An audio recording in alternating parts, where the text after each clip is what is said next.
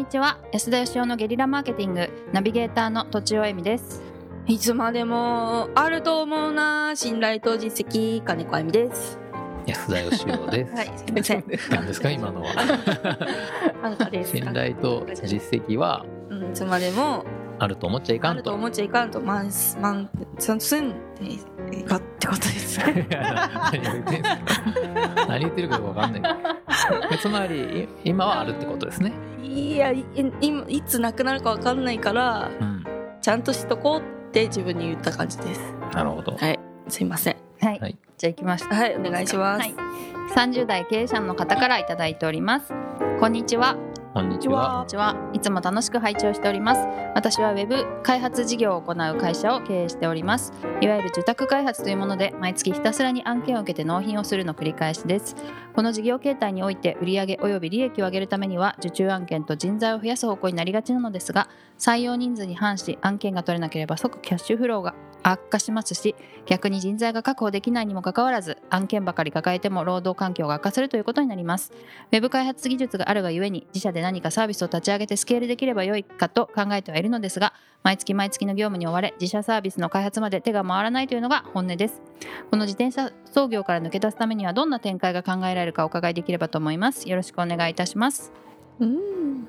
はい真面目なということですまあよくある話ですね。うんうんうん と思いますが、うん。まあウェブ開発の会社に限らず、かはい。うんうん。はい。まあつまり今やってる仕事を回すのに手一杯で、うん。で大きくしようと思うと何か一気に何かを変えないといけないんだけど今のでも仕事を止めるわけにもいかないしみたいな、うん。ですよね。うん。だと思いますうね、ん、うん何かあのじゃあ金子先生からうん。まずアドバイスを、うん。そうですね。目つぶってるけど。まずは。まずは信頼と実績から。そうだね。やばい。まずはいやなんかた例えばですけど例えばですけど会社で使ってるなんかコストがかかるものを最小限にしてみる。ああ家賃とか？家賃とうんか、うん。あのー光熱費とうんか、うんうんちょっと食べちゃったお菓子を食べなくするとか、うんそういうところでまずはそちょっとずつその使わないお金を増やしていくわけですよ。固定費を減らす固定費を減らすそしてそしてそれを、えー、と人件費や じゃ新しあい事業に回すと。じ新しい事業に回すと そういうことです。なるほど。なるほどうん。はい先生お願いします。はい。私。はい。先生。先生。先生。お願いします。私はまあこれでも安田さんが普段おっしゃってる雇わない経営なんだろうなと思ったんですよね。一つは。ほう。うんえっとつまり社員の？方がいるからお仕事がない時もその人のねあのお給料払わなきゃいけないですけど、はい。まあ例えば外注するみたいな業態にするするとうん仕事がない時は発注しなきゃいいわけなのでなるほどまあ、リスクをその人に背負わせることになるかもしれないですけど会社としてはちょっと安心できるかなということとあとまあその社長すらも新しい事業の開発ができないっていうのは、まあ、そもそも値段が安すぎるんじゃないかなという気もちょっとしました。ほう。おはいもっと高く売ろうと。高く売るようにでもそれも高く売るための工夫を考えるにもやっぱり時間がいるのでそれをうん今現在どうするかっていう答えにはなってないんですけど、うんちょっとまあ高くすることは考えないと新しい事業をなんか生み出すことはちょっと難しいのかなという気がしました。なるほど。はい安田さんは？もう。私さんは。安田さんは。先生ずっと怒るから。そうだね。うん。まあ多分この方も自分で分かってると思うんですが、はい。お。まあ簡単ですね。お。ええ。さすが。えつまりそのうん。人を増やして案件も増やさないと大きくならないわけですよね。うん。でも人を増やして案件が増えなかったら給料払えなくて会社が傾くし。ううんん案件増やして人がいなかったらば、えー信頼を失って会社が傾くしと、うん。つまり同時に両方増やさないといけないと。うんううんん。まあどっちかって言ったら先人増やすしかないですよね、うん。仕事を取ってきちゃって人がいなかったら話にならないんで、はい。人を増やして案件がなかったら赤字にはなりますけど、うん。まあ業務に支障は出ないわけですよ。なるほど、うん。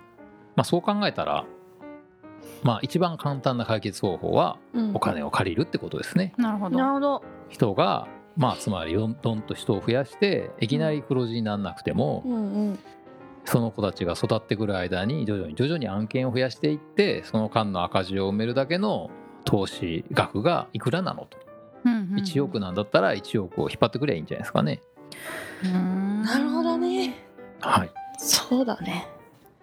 まあ、それが1つ目。うん。はい2つ目はもう受託開発の仕事をやりながらうん。自分たちの商品作れないんだったらうん。やめちゃうと。うん。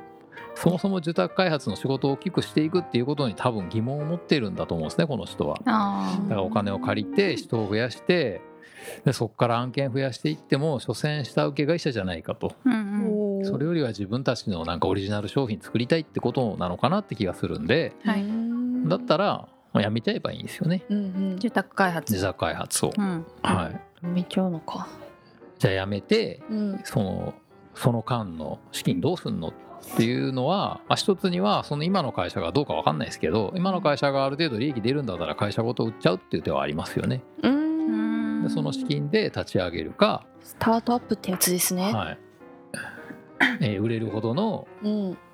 収益がないんだったらうん。お金借りると、うんまあ、結局何やるにもお金がいるんで。うんうん。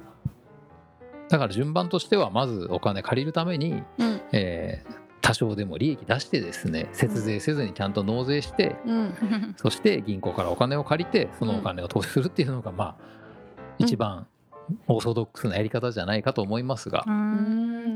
そうなんだね。事業を売る時っていうのは、かまあ、会社を売る時っていうのは、うん。人も一緒になんかお渡しするんですよね。まあ普通そうですね。うん。社員さんも一緒にうんうん。お客さんも一緒に。うんうん。はいはい。まああのケースによっては自分ごと。うん。あなるほど。うん。1年は社長やってねとかうん。まあその間の給料は出ますけどうんいうケースがありますね。うん。なるほどね。ただあの都庁さんもおっしゃってたようにですね、はい。ももうそのそもそも会社を大きくする時代なのかなっていう気はします。何やるにしても、はい、お金をこの手配して一気に人を増やしたりとか、まあ、この方もスケールっていう言葉を使ってらっしゃいますけど、うんうん。まあ、何のために会社を大きくするのっていうことを考えないといけない時代で稼ぎたいのかなんか有名になりたいのかたくさんの人を抱えてちょっとこうあの人を抱えてる社長になりたいのか、うん。本当に自分がやりたいことは何なんだろうっていうのを考えた方がいいと思うんですよね。うんうん。はいまあ特に私の周りでは結構そのスケールなるものにある程度成功してうん。まあ社員数が100人超えて200人とか300人の社員がいてえ自分の収入もやっぱり5000万とか1億の収入になってうん。でもやっぱりその一旦上場した人がですね株式上場したけど上場企業ってやっぱしんどいからもう辞めるみたいな人っているんですけどうん。同じように組織作ってスケールしたもののもうなんかやっぱしんどいし嫌だなっていう人が最近増えてまして。うん。ああ安田さんの周りに増えて周りにる。はでも一人でやりたいと。い。うん。相談乗ってくれみたいなケースがよくあるんですよえねー。社長一人で？はい、ううんん。それはいい。面白いですね。まあだから会社売っちゃったとしても、うん。まあそれでずっと一生食べていけんだったらそれでいいんでしょうけど、はい。一生食べていけるほどじゃないんだったら一人で働いていかないといけないんで、うんうん。まあどんな仕事しようかみたいな相談に来るんですけど、はい。うんうん。だからやっぱ大きくするっていうことは目的じゃなくて手段だと思うんで、うんまあやっぱ大きくすれば勝ちとか大きくすれば大成功みたいな時代じゃないよなっていうのが僕の実感でしてうん何のためにそもそも大きくするんだっけみたいなところをうん考えた方がいいかなとなるほど。あのこういう話するとそれは一回やった人だからそう言うんだってみんな言うんですよ。なるほど。はい、一回やってみたいんですって言って、うんあそういうことですね。ああ大きくしてみたいと。一回やってみたらいいんじゃないですか？じゃあ。だからまあ一回やってみないと分かんないんでお金借りるのがいいんじゃないかなと思いますけど。なるほど。うん。はい。じゃあということではい。先生おまとめを。まとめ先生って言ってる。おまとめとしてはまあうん。お金を借りて投資をするというのと、うん。えっともしくはうん。それもダメなら自宅開発をやめちゃううん。とか、うん。あとはまあ会社を売ってしまうのはどうでしょうと。ただそもそも何のためにお金を稼ぎたいのかスケールするっていうのは手段でしかないからそれによって何をしたいのかっていうのをまず明確にした方がいいでしょうということでした。おはい。はい、ということで本日は以上です。ありがとうございました。ありがとうございました。本日も番組をお聞きいただきありがとうございました。私たち3人でギブの実験室というオンラインサロンを始めることにしましたキャンプファイヤーファンクラブというサービスで募集をしていますので参加したい方はキャンプファイヤーで検索するか境目研究家安田義雄のホームページ安田義雄 .com からお申し込みください。来週もお楽しみに。